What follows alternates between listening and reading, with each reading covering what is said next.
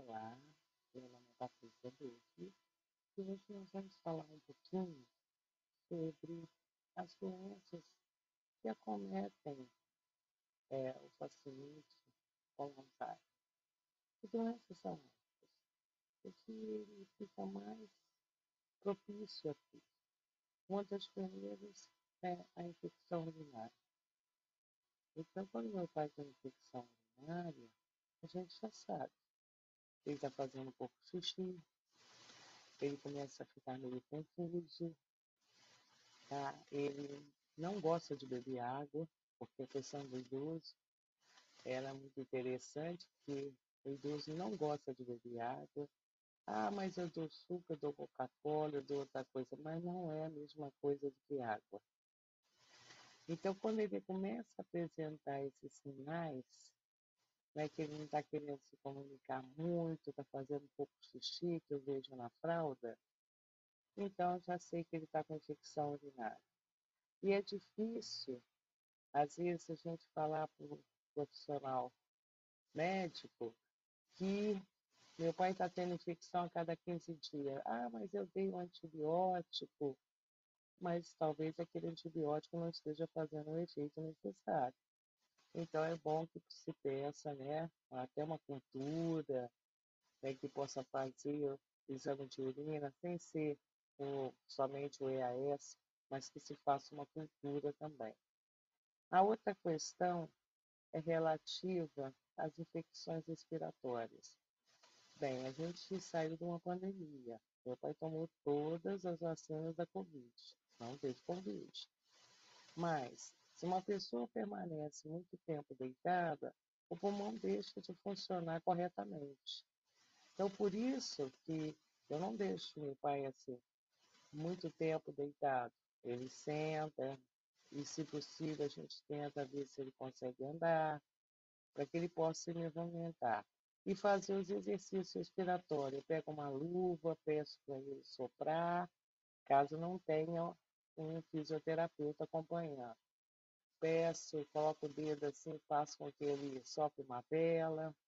E antes dele até apresentar, eu até comentei em alguns podcasts anteriores, dele apresentar Alzheimer, eu já tinha feito a vacina da pneumo, que antes era 23, agora a gente tem a 16. Então é preferível a gente gastar 200 e pouco ou 300 reais numa vacina que tem no particular, e evitar que a pessoa adquira uma pneumonia. Isso vai evitar que ela não tenha nunca pneumonia? Não, porque são vários tipos de pneumonia. E o que pode acontecer no paciente com Alzheimer também é a pneumonia por broncoaspiração. O que, que é isso? Ele está se alimentando, ele engasga e ele aspira aquele conteúdo. Então, ele vai desenvolver uma pneumonia, então não adianta você ter feito a vacina. Mas a vacina, ela é importante, ela protegeu meu pai durante muitos anos, né? Mas agora, como ele está mais fragilizado, então sempre vai aparecer uma pneumonia. Também a mesma coisa em relação à infecção é, urinária. Está né? Tá fazendo uso da medicação e não está fazendo efeito, continua com febre, continua abatido, então tem que fazer uma medicação intravenosa. Se tem uma home care, a home care pode ser fazer isso. Mas se não tem, tem que ir ao hospital e vai fazer no hospital.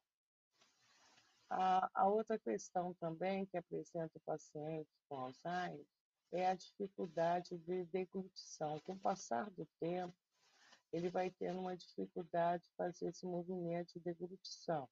E para ter esse movimento de deglutição, de engolir, é importante que os dentes, se não tiver os dentes, tem uma dificuldade, né? Então é importante estar com a dentadura boa, para que possa fazer o movimento, não deixar o paciente com Alzheimer sem dentadura, né? Ah, ele tem sim, mas ele não gosta de usar. Não, tem que botar ela de manhã, depois escovar, ensinar ele a fazer o bochecho, o movimento, enchendo a boca, caso não tenha uma fome. que possa auxiliar, mas com o passar do tempo, talvez ele tenha que fazer uso de uma gastrectomia, tenha que fazer uso de uma sonda nasogástrica para fazer a alimentação. Tá? A outra coisa também que acomete muito o paciente com Alzheimer é a depressão. Então, às vezes, as pessoas esquecem é, que isso pode acontecer com o paciente de Alzheimer e deixa para lá. Não, é bom comunicar ao médico se ele está muito triste, tá? se ele está muito calado. Meu pai, quando apresentou depressão, chamava muita mãe. Né? Olha, meu pai tem 92 anos.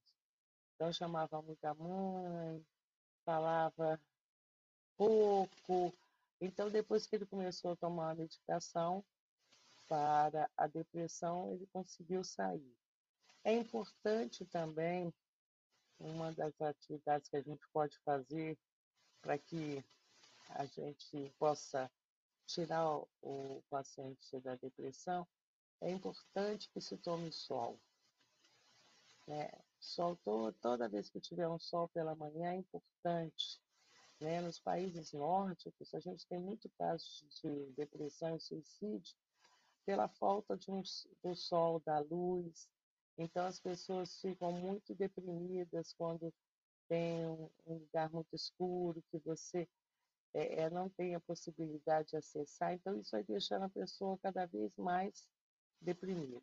Né? A outra coisa assim, que é importante é que o paciente acamado, mesmo que ele não fique muito tempo na cama, que ele saia, que você mude ele de decúbito, né, que muda ele da posição, deixa ele de lado para o outro lado, que ele sente, que você coloca uma, uma almofada, pode aparecer uma escara. A escara é aquela ferida de ficar muito tempo numa mesma posição e aquela ferida vai começando a ficar vermelhinha, de vermelhinha ela vai aumentando. E ela tem uma dificuldade para se curar. Por quê? Jamais se for nas nádegas, porque faz xixi, então o xixi já está contaminado, vai contaminar. Né? Às vezes você não consegue mudar porque a pessoa é muito pesada, mudar de posição.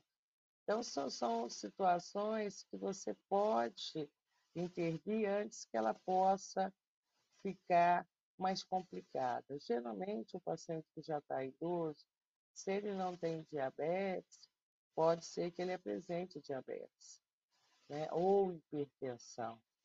E, e essas informações e essa percepção tem que ser do familiar. A gente não pode deixar tudo para é, os técnicos da home care.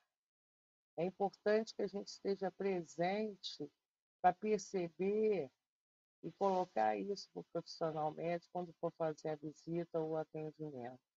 A gente intervindo cedo, né, a gente vai ter nosso familiar mais tempo com a gente, que é o que a gente quer.